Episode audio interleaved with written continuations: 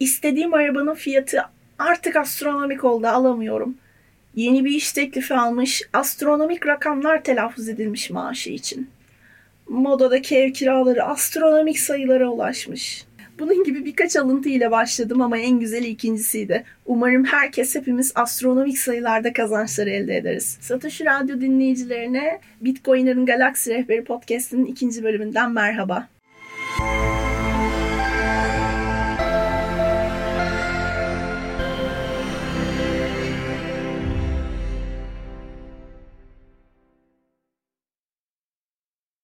Satoshi Radyo dinleyicilerine bir günde saatte 107.627 kilometre hızla 2.6 milyon kilometre yol alan güzel gezegenimizde güzel bir gün dilerim yine.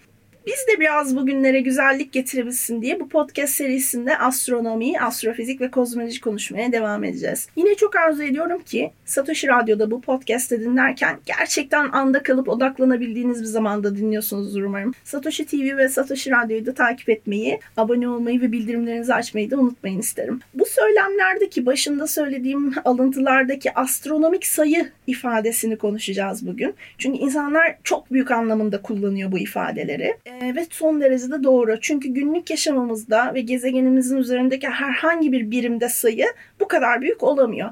Örneğin bir şehir veya ülke içindeki bir uzaklık, bir uçağın gidebileceği maksimum hız, en yüksek binanın uzunluğu, en ağır taş, en derin deniz gibi enleri konuşsak yani alt üstü yüz binler ve milyonları konuşuyor oluyoruz gezegenin içinde. Podcast'imizin bu bölümünde biraz dünyadan çıkıp astronominin konusu olan alanlara gidip oradaki cisimler, olaylar ve kavramları ilgilendiren ölçek, büyüklük ve birimleri konuşacağız. Mesela şöyle yapalım. Hemen bayağı mahallemizden, sokağımızdan bir rokete binelim ve atmosferin dışına uzaya çıkmaya başlayalım.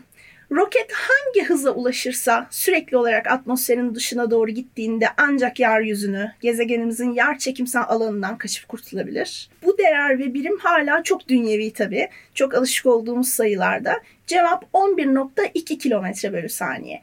Yani eğer saniyede 11.2 kilometre ve üzerinde giderse hiç durmadan atmosferden dışarıya çıkar ve yer çekimi alanından kurtulabilir. Buna kaçma hızı veya kurtulma hızı deniyor. Bir terim olduğu için İngilizcesini de hep e, vurgulayacağım e, podcastlerimizde.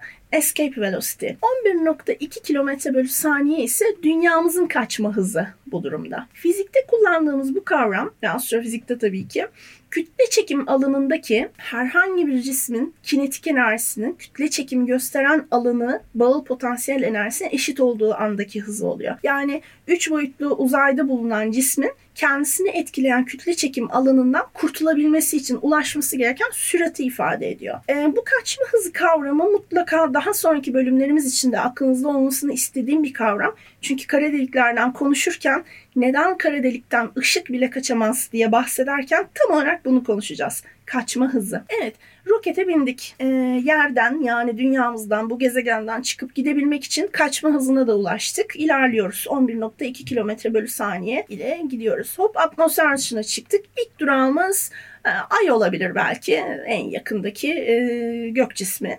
Kıyamam onu es geçmeyelim uydumuzu. Dünya ile Ay arasındaki ortalama yani merkezden merkeze uzaklık 384.403 kilometre. Yani dünyanın çapının da yaklaşık 30 katı kadar falan. Ay'a iniş yapmayalım yanından geçip Güneş'e gidelim. Ee, Güneş böyle ortalama kütlede sarı bir yıldız sıradan tekli sistemde ve Güneş sisteminin kütle çekimsel merkezindeki yıldız. Şimdi biraz astronomik sayı ve birim konuşmaya başlayacağız sonunda. Kilometrelerden bu çok böyle binli yüzlerden kurtulacağız. Dünyanın güneşe olan uzaklığını gösteren bir birim var astronomide, astrofizikte kullanılan ve adı da çok adı üstünde basit. Astronomik birim. Yani İngilizcesi Astronomical Unit. Ve kısaltması da bu birimin simgesi olarak AU olarak kullanılıyor ve bir, bir uzunluk birimi. 2012 yılından beri de tam olarak 149 milyon 597 bin 871 kilometre olarak tanımlanıyor bu birim. Yani düz hesap konuşurken de 150 milyon kilometre diyebiliriz astronomik birim için. Biraz böyle tatmin etmeye başladı sayılar ve birimler uzaklaştıkça. Burada bir duralım Çünkü biraz heyecan duyduğum bir konuyu hemen burada bahsetmek istiyorum. Böyle uzay falan dediğimizde hani hep bir daha gelecek, teknoloji, işte fütüristik konular, bilim kurgu falan geliyor ya aklımıza. Ama aslında uzaya baktığımızda o anda gördüğümüz her şey geçmişe dair. Yani bunu rastgele düşünleriniz oldu mu hiç bilmiyorum. Varsa lütfen hep bir yerlerde yorumlarda yazın, iletin. Şunu demek istiyorum. Mesela kafamızı kaldırıp güneşe baksak veya en azından zaten güneş ışığından bahsediyorum. Dünyaya gelen aydınlatan ışıktan. Ee, ışık hızı dediğimiz bir kavram var biliyorsunuz. Saniyede aldığı yol ışığın ee, ve C sembolüyle gösterilir. Ve tam değeri de 299 milyon 792 bin 458 metredir. Yani yaklaşık olarak 300 bin kilometre bölü saniye. Yine fizikte en basit ve temel kullandığımız formüllerden bir tanesi var. Hız eşittir yol bölü zaman. Yani bunu gündelik hayatımızda da çok kullanırız. Örnek veriyorum 100 kilometre bölü saat hızla 100 kilometreyi 1 saatte gidersiniz gibi basit bir formül. Şimdi ışık hızını e, bu formülde yerine koyalım. Biraz önce de e, dünya ile güneş arasındaki uzaklığı konuşmuştuk. Hız eşittir yol bölü zamansa zaman yol bölü hızdır. Yani Güneş'in 149 milyon 600 bin kilometre uzaklıkta olduğunu, e, bize en yakın yıldız olduğunu biliyoruz. Bu demektir ki Güneş ışınlarının bize ulaşması yaklaşık 8.3 dakika sürüyor. Yani biz anlık olarak hep güneşin 8.3 dakika önceki halini görüyoruz. Yani uzaya baktığımızda hep geçmişi görüyoruz. Güneşten sonra bize en yakın yıldız Alpha Centauri yani geçen bölümden hatırlarsınız bir takım yıldızın içindeki en parlak yıldızı alfa diyorduk. Bu durumda Centaurus takım yıldızının en parlak yıldızı olan Alfa Centauri bize yaklaşık 4.3 ışık yılı uzaklıkta. Yani oradan anlık olarak çıkan ışık bize ışık hızıyla geldiği için 4.3 yıl sonra geliyor. Deniz geçmişini görüyoruz aslında teleskopla da baksak. Şimdi güneş sisteminin de dışına çıkalım. Güneş sisteminin sınırları ve sistemin çapı yani yarı çapına bakalım. Burada tabii güneş sisteminin toplam alanı dendiği zaman tanım gereği güneşin yer çekimi alanının kapsadığı bir çaptan bahsetmek gerekiyor. E, bu da kabul edilen değerde 2 ışık yılı kadar falan. Bir astronomik birim üzerinden söylersek de 126 bin astronomik birim. Astronomik sayılar söyleminden artık tatmin olmaya başlamışızdır umarım. Biraz büyüttük çünkü hem sayıları hem de birimleri değiştirdik. Ama şu an hala alt tarafı güneş sisteminin içindeyiz. Yani bu bizi henüz kesmez diye tahmin ediyorum. O yüzden devam edelim. Mahallemizden bindiğimiz roket ile güneş sisteminin de dışına çıkalım. Ee, güneş sistemi Samanyolu yani Milky Way galaksisi içinde yer alan bir yıldız sistemi. Samanyolu galaksisi ise 52.850 ışık yılı yarı çapında. Dolayısıyla bir uçtan bir uca çapı diyebileceğimiz uzunluğu da yaklaşık 100 bin ışık yılı olan SABBC yani yarı çubuklu sarmal bir gökada. Yani sarmal veya spiral kollu bir galaksi diyebiliriz. Yaşından da bahsedelim. Evrenin tamamı büyük patlama sonrasında yaklaşık 13.8 veya düz hesap konuşursak 14 milyar yıl geçirdi. Ve Samanyolu galaksisi de kimi literatür kaynaklarına göre 12-13 milyar milyar yıl yaşında. Şimdi tam bu noktada belki parsekten bahsetmek gerekir. E, çünkü artık biraz onun alanına giriyoruz.